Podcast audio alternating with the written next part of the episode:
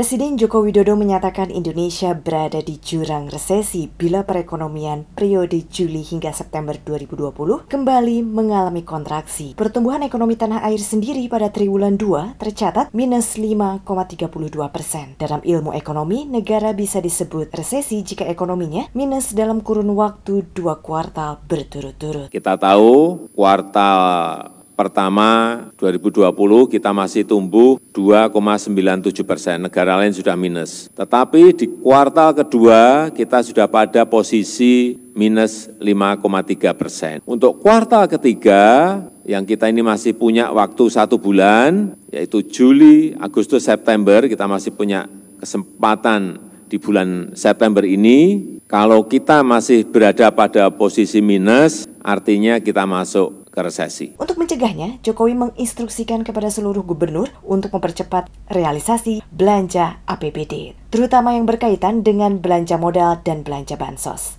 Berdasarkan data yang diperolehnya, serapan A P B D provinsi masih berada pada level empat puluh empat koma tujuh persen, sedangkan serapan belanja pada tingkat kota dan kabupaten baru mencapai empat puluh delapan koma delapan persen. Dalam kesempatan ini, Jokowi juga memaparkan dari seluruh provinsi yang ada di Indonesia, hanya ada dua provinsi yang pertumbuhan ekonominya positif, yaitu Papua empat koma lima dua persen dan Papua Barat nol koma lima tiga persen. Selain itu, tiga provinsi lainnya yang perekonomiannya terkoreksi paling dalam adalah Bali, minus sepuluh koma sembilan delapan persen karena sektor pariwisata yang dipastikan anjlok akibat pandemi, D K I Jakarta minus delapan koma dua dua persen, dan Yogyakarta minus enam koma tujuh empat persen. Pengamat ekonomi Indef, Eni Sri Hartati, memastikan Indonesia akan menambah daftar negara-negara yang mengalami resesi akibat covid sembilan belas. Pasalnya, waktu satu bulan tidak akan cukup untuk menyelamatkan Indonesia dari jurang resesi, meskipun berbagai stimulus sudah digelontorkan oleh pemerintah. Apa yang bisa dilakukan oleh pemerintah? Eni memaparkan pemerintah harus bisa menjaga agar perekonomian pada triwulan tiga nanti tidak lebih buruk dari triwulan dua. Dengan begitu, maka perbaikan perekonomian Indonesia akan berbanding lurus dengan negara-negara lain, sehingga